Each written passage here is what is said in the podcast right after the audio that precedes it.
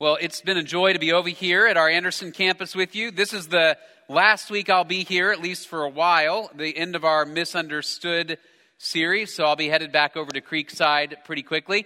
Uh, we're going to wrap up the Misunderstood series in Romans 8 28. So if you've got a Bible, you may want to get over to Romans chapter 8. I'm going to have Romans 8 28 up on the screen, but we will also be looking at the context of that passage. So you may want to find it in your Bible. As I was thinking about this passage a few weeks ago, uh, I was reminded of a song that kind of relates to what we're going to talk about this morning.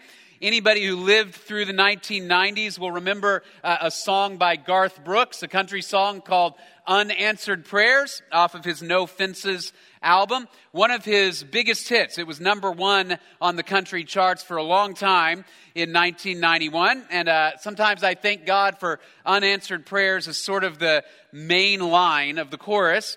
So, what we're going to do this morning for just a couple of minutes before we dive into our passage uh, is something you've probably never done which is we are going to theologically evaluate a Garth Brooks song for a few minutes.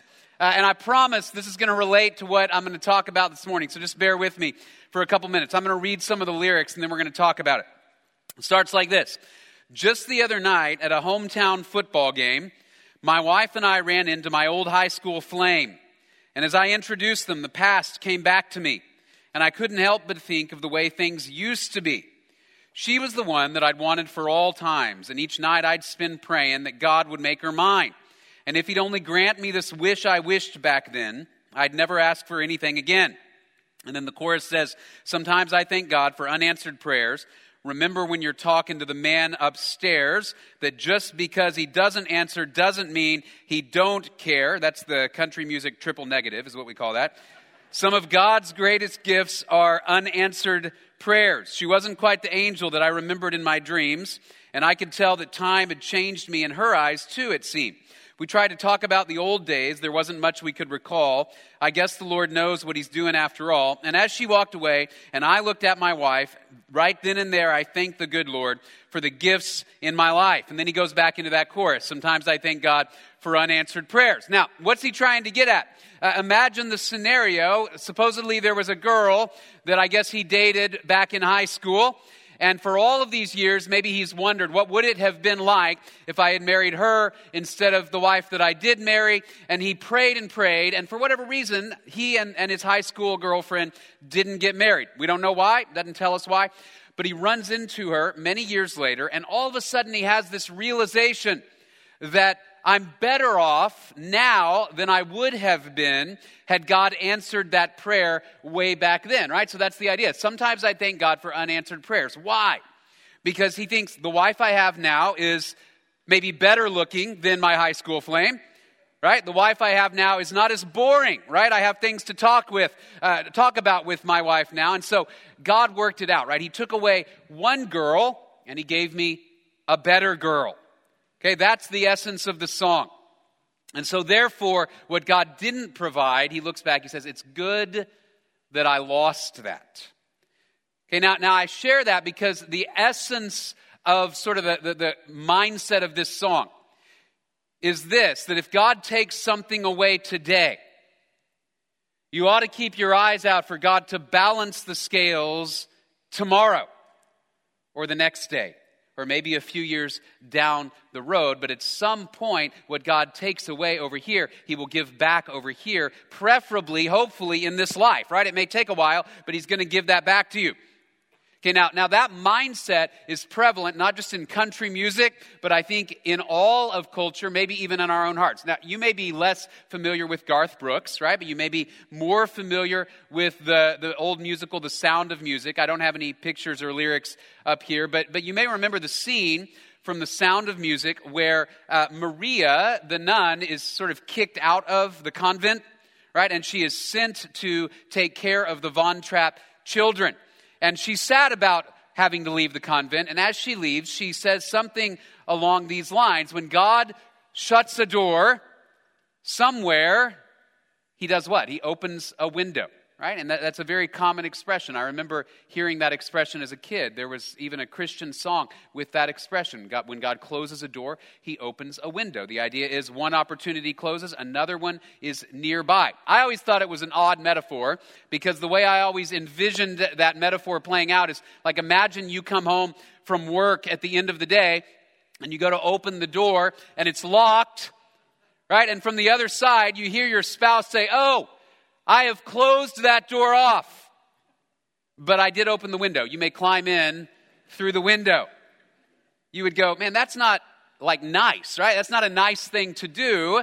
And so I always thought it was an interesting metaphor that we use related to God. Is that how God operates? He goes, nope, not this one, not this one, not this one, but there's this little opportunity here. And so you need to keep your eyes open that when I close off one opportunity, I will immediately provide another one. And I think all too often we think he'll provide another opportunity of equal or greater value, and soon.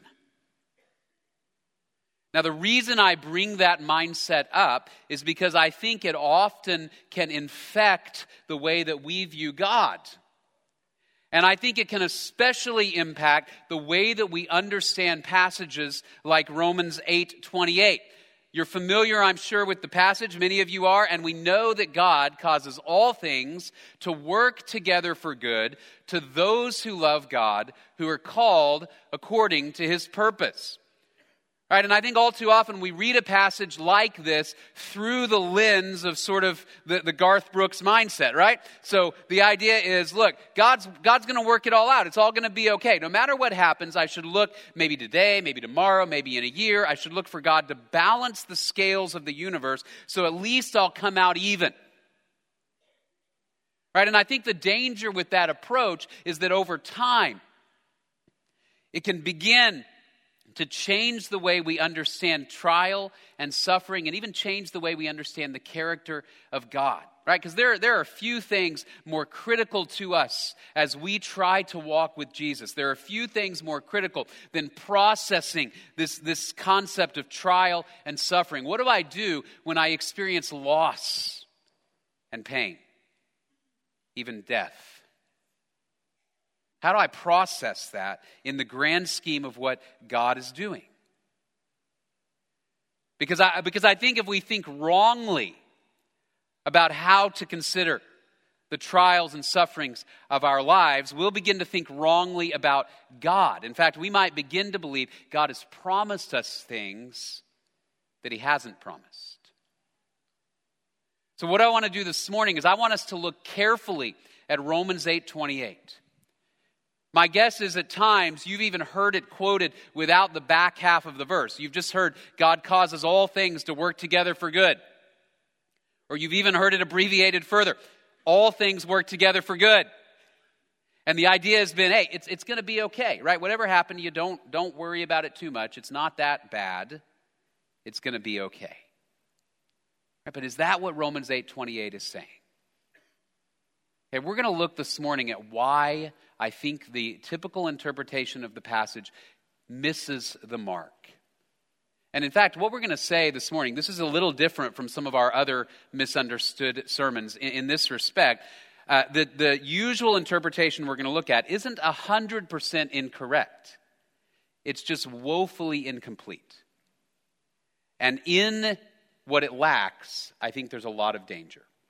Okay, so let's look for a few minutes at what is the typical or uh, common understanding of the passage. Like every week, we're going to look at a couple of quotes that utilize the, the common understanding of Romans 8 28, and then I'll summarize what that common understanding is. So here's the first quote Right now, God is working behind the scenes in your life.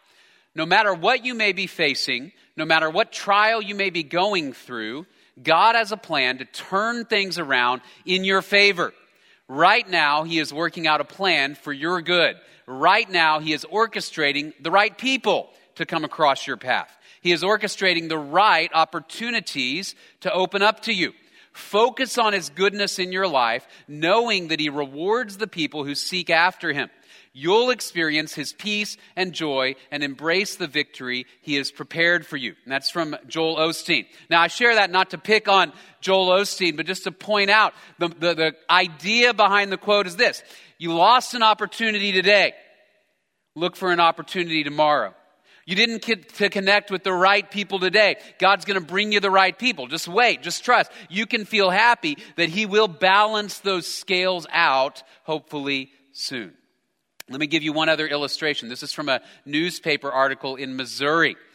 This is about a, school that burned to the ground. It says in June, a fire broke out at New Covenant Academy's New Liberty campus. After months of renovations, the campus will open to students Tuesday morning. The fire was contained, and Romans 8:28 says all things work together for good. Linda Beck's teacher said. So I believe that it all worked together in his timing, right? What's the idea? That building burned down. God gave us a newer, better building. That's a fulfillment of Romans 8:28. It worked out in our favor. What God took away, God replaced in a better way. Right? So here's how I would summarize the, the typical or common understanding of Romans 8:28. If something bad happens to you, expect God to do something good in the near future in order to balance the scales. Now, you, you may not say it that starkly, right? If you really pause and think about it, you might say, yeah, I know that's not always true.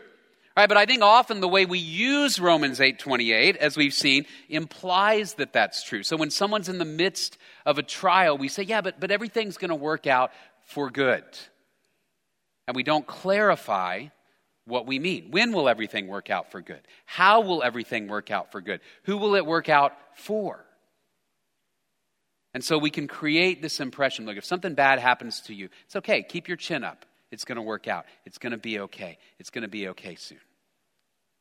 Right, and like I said, I think that this common interpretation, it's not 100% incorrect. Sometimes it is true. You lose one job and maybe you get a better job. We see that happen in our lives at times. It's just that it's incomplete because it fails to take into account both the time horizon of God's promises and the people to whom the promise is made in Romans 8.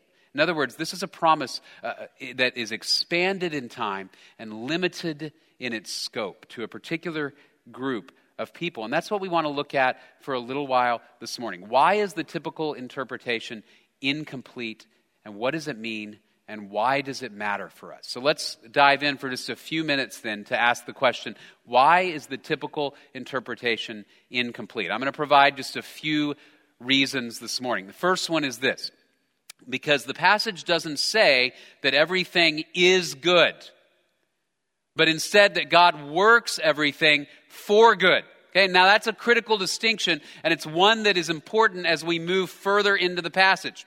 Because I think often our temptation, again, is, is when we're undergoing trial or somebody else is undergoing trial, we always want to find that, that silver lining, right? So, yeah, maybe you lost your job. But that's okay. That was good. That was a good thing that God took that away because you got a, a better one down the line, right? And, and in our haste to find the silver lining, sometimes we fail to pause and acknowledge that death and sin and suffering aren't good. And they're never good because they're a consequence of sin and a consequence of a fallen world. And yet, yet we see that mindset in our own heart and mind all the time to always want to say, nah, it's not really that bad. And I'm going to talk in just a moment about why I think that's dangerous. I was, I was thinking, though, um, as I put this talk together, my own family experienced a bit of a trial last fall in that uh, we woke up in the middle of the night and our home was flooded. It was under water. We had had a pipe burst and there, there was just the whole house was underwater, right? So we had to move out right before Christmas and, and move into temporary housing and everything was in chaos and all of that. They had to come clean the house. Well, now we have new floors, right? So uh, we have brand new floors. So you could look at that and you go, man, wasn't that great that your house flooded? Because you wanted new carpet anyway, right? We did and now you got it. Right? But I, I might say, mm, there, there might have been a better way to get new carpet, right? There might have been another path. Right? It wasn't, this wasn't good. The, the trial wasn't good. Something good happened, and there's a distinction. Right? And, and Romans 8 is going to make that type of distinction. It's not that our trials are good, it's that God can work them for good. And we're going to see how and when here in a moment. Another illustration I was thinking about when I first preached this sermon over at our Creekside campus. It happened to be Super, Super Bowl Sunday as I was preaching it about a month ago. And I was thinking about how, you know, there were, there were only two teams, obviously, that got to play in the Super Bowl, and, and I don't now remember who they were, so forgive me. But I do know that there were a lot of teams who didn't play, right? There were a lot of teams maybe who wanted to play. One of which would have been like the New Orleans Saints, right? They made it all the way to their NFC championship game and, and then they lost. So imagine you went up to the quarterback of the Saints, Drew Brees, and you said, Hey, you know what though, man? Like that's good that you lost because now you can watch the Super Bowl with your kids and eat queso. Right? What, what might he say to you? Yeah, but I, I can hang out with my kids on Monday, right? I'd rather play the game today. The loss wasn't good, even though something good might happen. And we have to maintain that distinction. And here, I think, is why. Because all too often, when we fail to acknowledge the reality and the gravity of sin and pain and death, when we fail to acknowledge that, we are unable to grieve and move to a place of healing and trust, right? So as long as I continue to say, you know what, what happened, it's fine, it's fine, it's not that bad, it's fine, it's fine, it's fine, it's fine, I never get to a place of trust and healing in Jesus. Jesus never minimized death and suffering and pain. One of the most powerful passages in all of the gospel narratives is in John chapter 11, where we find in John 11, of course, Jesus' famous saying, I am the resurrection and the life, that you'll remember. But remember what's going on in John chapter 11 is Jesus' friend died, right? Lazarus died. And so Lazarus' family comes and they say, hey, he's dead. And Jesus goes over to the, the grave right? And everybody's weeping because Lazarus is dead. Now, what's interesting about that is Jesus is about to call Lazarus out from the grave. He's going to say, Lazarus, come forth. And you know the end of the story. Lazarus gets up and he walks out of the grave. But before that happens, what does it say? It says Jesus got there, and as he approached the, the grave and he sees the weeping, there's this verse, John 11 35. You've memorized it, no doubt. First verse you memorized. Jesus wept. Jesus wept. But why? I mean, he knew Lazarus was about to rise again. Why, why'd he cry? Because death is a cause for mourning. Because pain and suffering are not the way the world was meant to be. And so, so we dare not imply that everything that happens is good. And, and, and, I think all of us have been tempted to do this either toward ourselves or toward others in the midst of suffering. Yeah, I've, I've heard it used in reference to job, job loss. I've heard it tragically used in reference to things like a, a miscarriage, right? You lost that child. Right? But, but that's okay. You, you've got another one. Right? But no, it's, it's not okay. Because, because sin and death are not good. But the passage promises God will work all things for good in a particular way at a particular time. All right, so the usual interpretation is incomplete because of that. Not everything is good, but God works everything for good. Secondly, it's incomplete because Romans 8:28 is limited in scope. It is only for those who believe in Jesus Christ. All right, now again, we got to look at the second half of the verse. Right? God causes all things to work together for good to those who love him, who are called according to his purpose. You remember a few weeks ago when we talked about Second Chronicles 7, and we talked about how anytime you see a promise in the scripture, you need to ask the question, to whom was this promise made? All right, so in Second Chronicles 7, we talked about how the promise was made to the nation of Israel, not to us in the United States in the 21st century. Right? Well, when we move to the New Testament, especially Romans chapter 8, you have a promise that's made to a particular group. Right? And we talked about the dangers of taking a promise and expanding it to a group that it didn't apply to. What is the group to which Romans 8:28 is speaking? Well, it's those who love God, who are called according to his purpose. And then Romans 8:29 is going to go further and talk to us about who those people specifically are. Right? Look at verses 29 and 30. For those whom he foreknew, he also predestined to come, become conformed to the image of his son, so that he would be the firstborn among many brethren. And these whom he predestined, he also called. And these whom he called, he also justified. And these whom he justified, he also glorified. Who is the group to whom this promise applies? It's those who know Jesus Christ.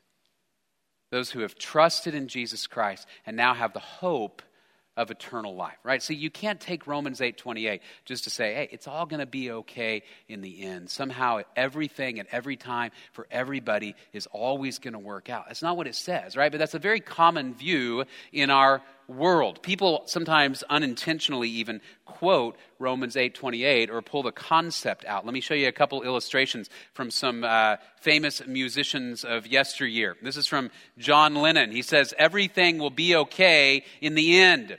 If it's not okay, it's not the end. Okay? Very John Lennon esque. A little bit hard to understand what he's saying, right? Sounds wise. Let me give you another one that's framed a little bit more simply from Bob Marley. Don't worry about a thing, because every little thing going to be all right. Right? And the idea is, in the end, it's, it's going to be okay. It's going to work out, right? The universe has a way of balancing itself out. Right now, as I read those quotes, I can't help but think both of those men tragically died young. Right, one from a bullet, one from cancer. And we have to ask the question in, in what sense, if we don't have the hope of the resurrection of Jesus Christ, in what sense is it going to work out okay? Where's the hope? If Jesus didn't die and rise again, then death won. If we're not in Jesus Christ, if we haven't trusted in Jesus Christ, we don't have the hope of eternal life.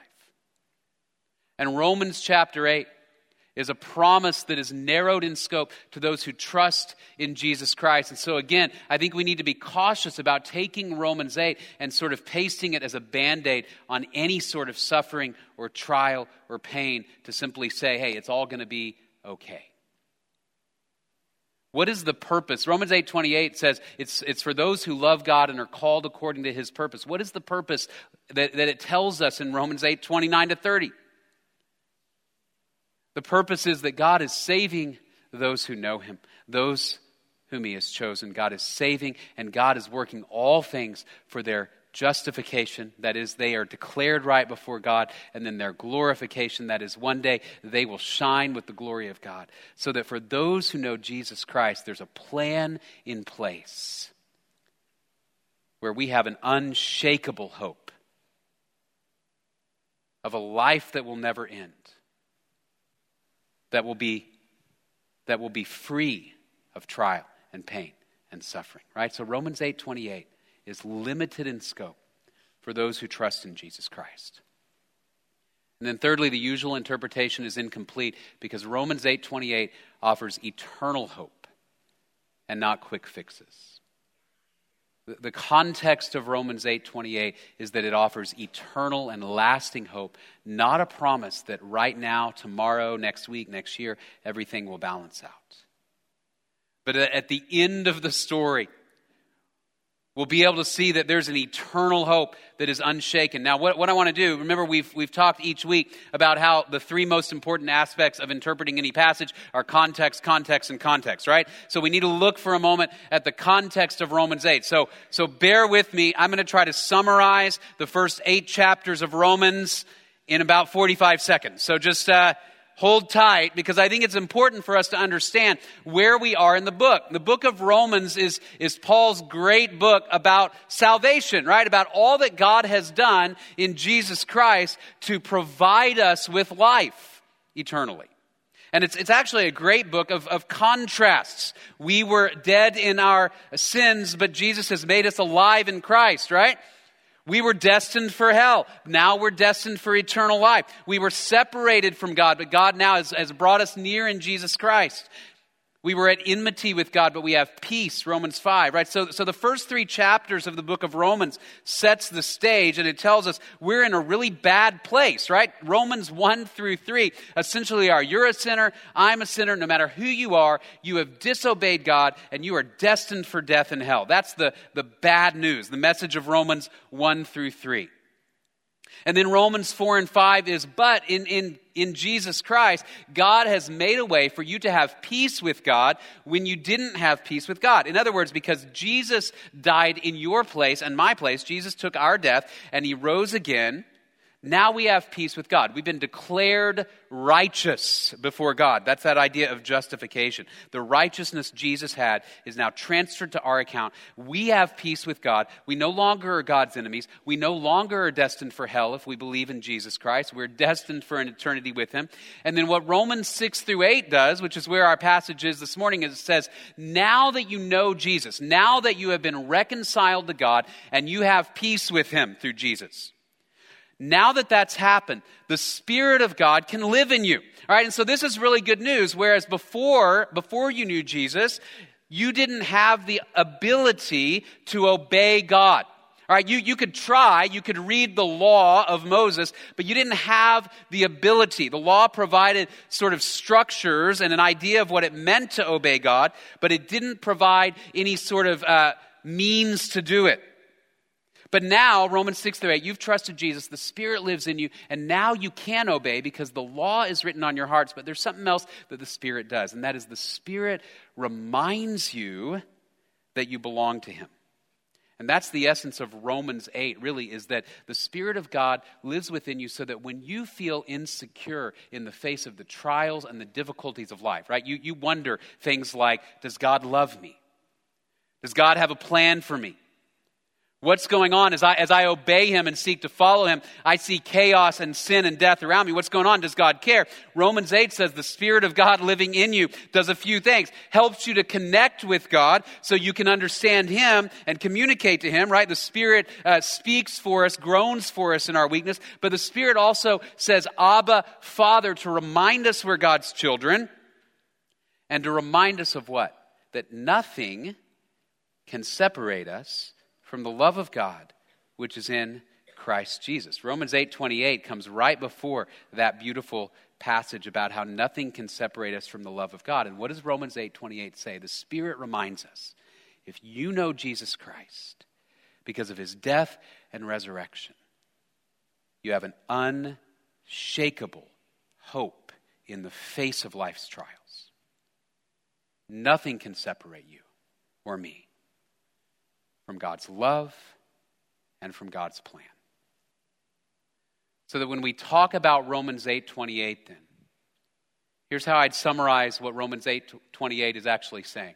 Maybe you've seen uh, one of these. This is uh, I don't know how well you can see it from your seat. This is a color by number. All right, they make these for kids. Interestingly, they, they make these for adults too. They're just a little more complex. Uh, there are there are uh, numbers, obviously one through five, and each number you color it a, di- a different color, right? And uh, in the end, it will create a, a, a picture. Now, I don't, I don't want to give it away if you can't tell what it is, but it's a unicorn, okay? So the idea is that I color each of these squares the right color, and then in the end, it becomes a unicorn. Now, I can't see that theoretically while I'm, while I'm coloring, right? Uh, after I shared this at our Creekside campus, one of our members actually went home uh, and he printed this off of the internet with his teenage daughter, and uh, they sent me a picture of the, the finished product. It's a unicorn, right? It's beautiful. But, but here's the thing. The idea is this. When I'm coloring, I'm coloring green or I'm coloring blue. I'm zeroed in on one little piece and all I see is that piece. It's not until it's all colored that I see the whole picture. And I go, oh man, that's beautiful. Okay, this is the idea of what Romans 8 is saying about what God is doing in history. See, the thing is, all I see is, is my piece. All I see is my little sliver. And, and I can't see because I'm located on, on the picture, right? I can't see it all. But God can see it all. So that, that as it all comes together at the end of history, right, I, may say, I don't, I don't understand each individual piece. I don't understand everything that happened here in this square, but I can look back and, and say, okay, God works all things together for good. Not just for me, but all things together for good, for the salvation of his people, for the renewal of all creation, and for his glory. So, Romans chapter 8, 28. I'd summarize it like this For those who know Jesus, we have an unshakable hope that nothing can ruin God's plans for us. Even in the worst of circumstances, God is working for our salvation and toward the renewal of all creation. We have an unshakable hope that the end of the story is good. We have an unshakable hope that we are in Christ today and that the Spirit of God lives within us.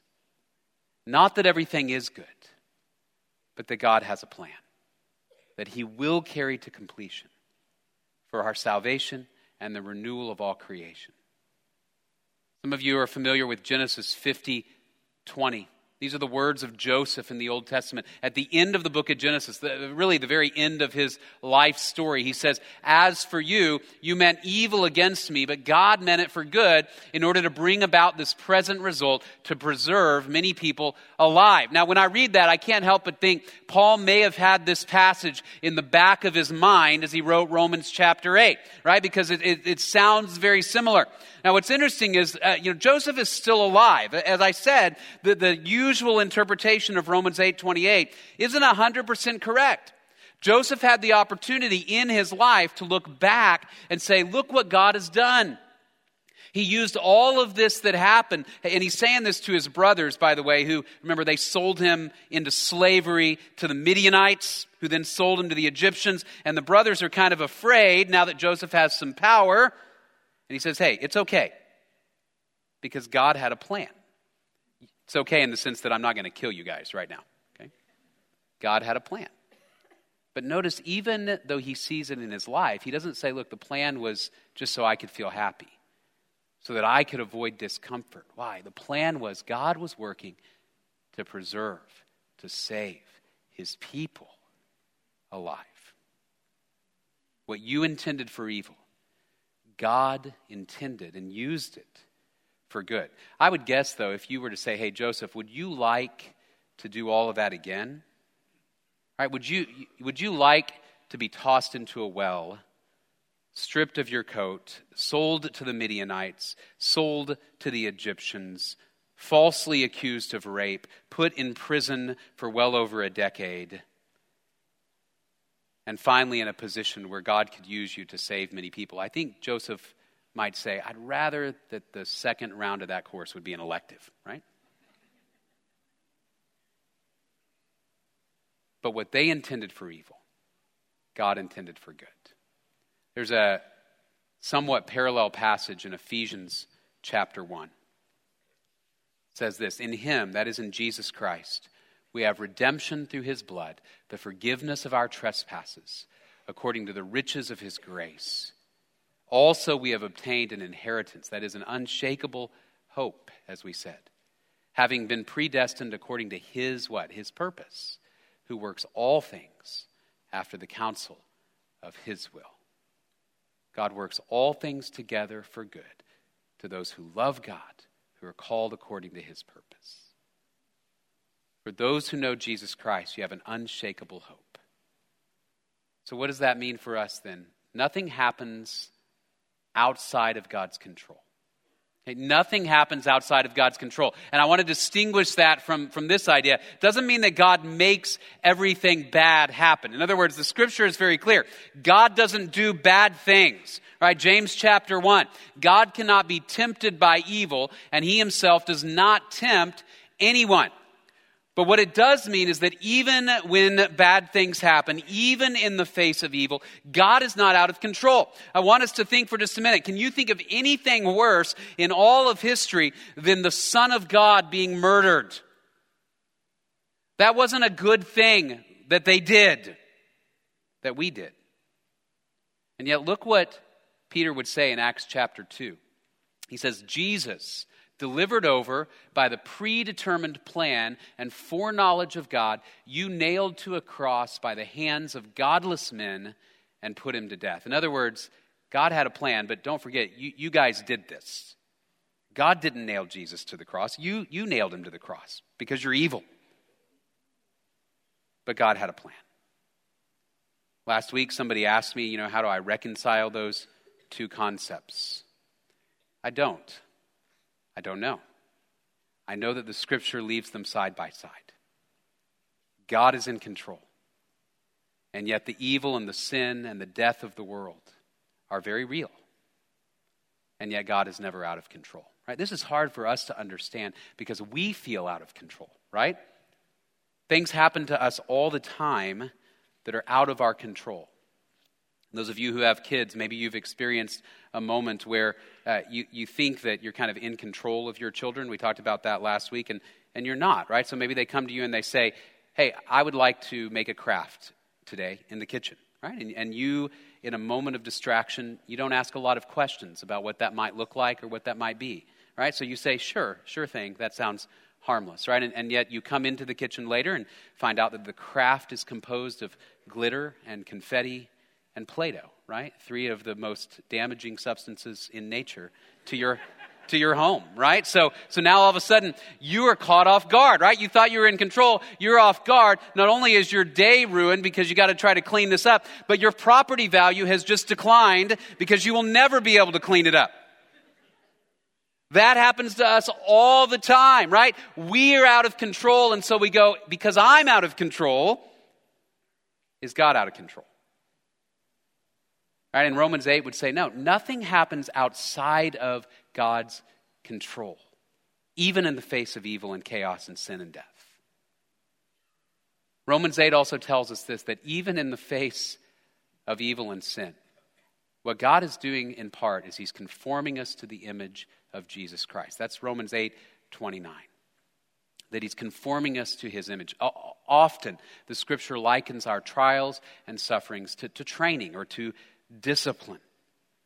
Why are we trained in the face of suffering? Right? It's not, it's not that suffering happens because we need to be trained. Right? Instead, it is, again, God uses what happens in our lives toward that good to conform us into the image of Christ so we can represent the character of God. Why? So we can be like Jesus, people who entrust ourselves to Him, people who reflect His patience, people who reflect His love.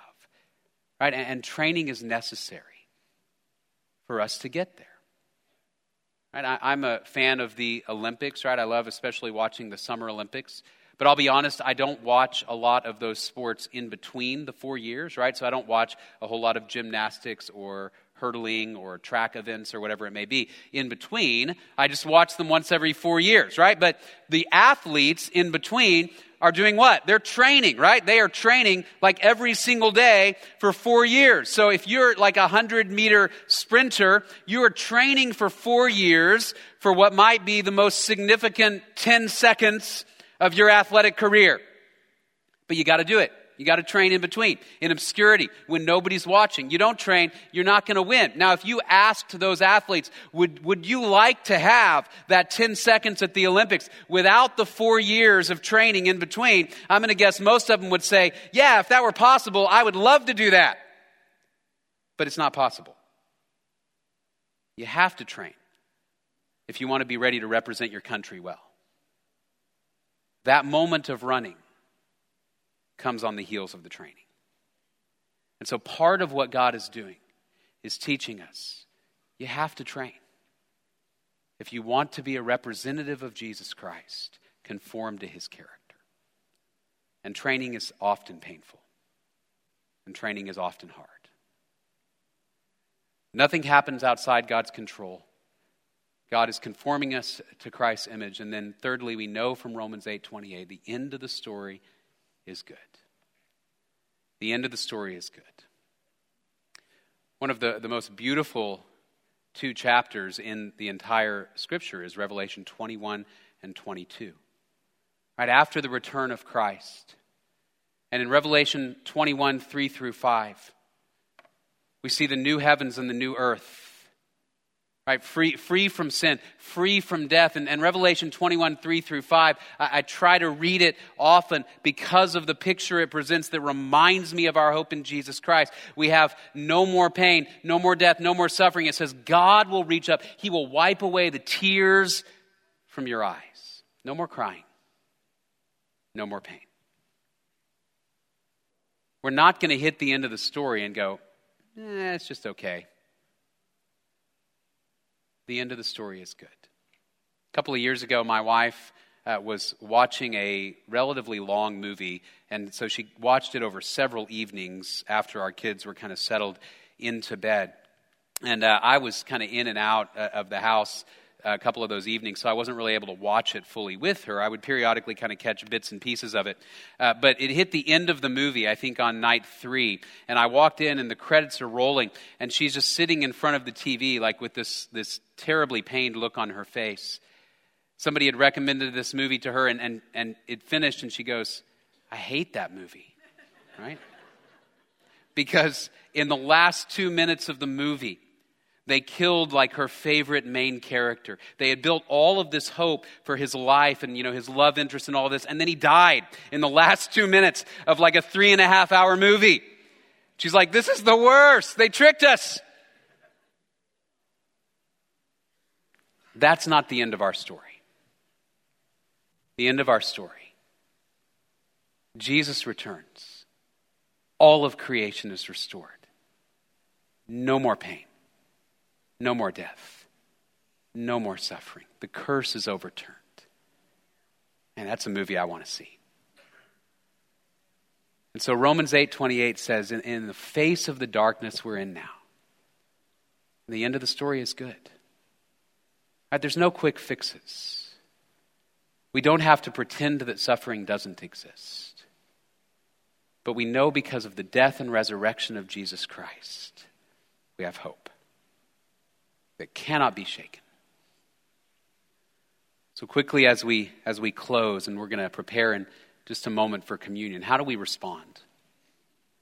First thing I'd say is this, trust in Jesus Christ. If you're here this morning and you don't yet know Jesus Christ, that's where hope begins. Right? Hope doesn't doesn't begin just by saying, look, keep your chin up, it's all okay, it's going to turn out all right. Hope really begins by saying, my only hope for life is in Jesus. For all who trust that Jesus died for their sin and, and rose from the grave, you can know that you have eternal life. Starting today, you can know you have eternal life forever. Right? If you, you happen to be in the room and you're not certain that you have trusted in Jesus Christ, you don't know that you have that hope, I'd invite you to come talk with me, come talk with somebody who, who you're with this morning.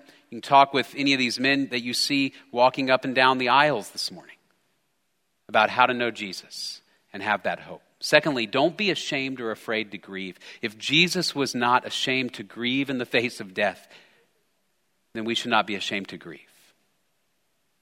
We grieve because at the moment the world is not what it was meant to be. But we also have hope. And we can trust God's character that He made a promise, a promise that, that blows away the type of thinking that we saw with unanswered prayers but a promise that is unshakable. We can trust that God is good, and we can trust that God is never out of control. That He's working all of history for our salvation and His glory. And then we remember the good news. We remember the death and resurrection of Jesus, but we also celebrate, as we celebrate communion this morning, what we remember is, is that the end of the story is good, right? When Jesus uh, celebrated that first Lord's Supper with his disciples, he said, I'm gonna, by the way, I'll, I'll celebrate this again with you one day in the kingdom. The day is coming when we'll sit at this feast together forever. There won't be any death between us and that day anymore. So, as we participate in communion, we remind ourselves of that reality and we remind one another. That's why we're sitting in the room together, because we remind one another as we pass these elements along and partake together that we have good news and an unshakable hope. So, as the, as the men come forward, let's thank Jesus Christ for that hope and prepare to take communion together.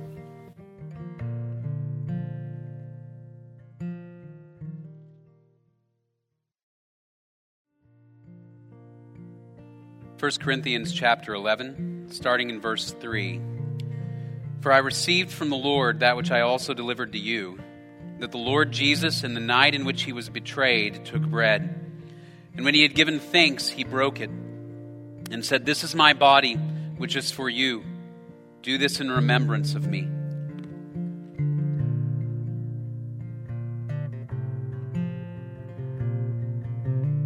In the same way, he took the cup also after supper, saying, This cup is the new covenant in my blood. Do this as often as you drink it in remembrance of me. For as often as you eat this bread and drink the cup, you proclaim the Lord's death until he comes. Father, we praise you for the morning, the opportunity to worship you and to remember the death and resurrection of Jesus. As we close in worship, lift our hearts up to the truth of who you are and the hope we have in you. In Jesus' name, amen. Father, we praise you that Jesus did. He paid for all of our sin and rebellion against you, and He rose again. And now we have the promise of life eternally and a hope that cannot be shaken. We praise you and thank you for your word, and we praise you for your Son and your Spirit. And it's in Jesus' name that we pray.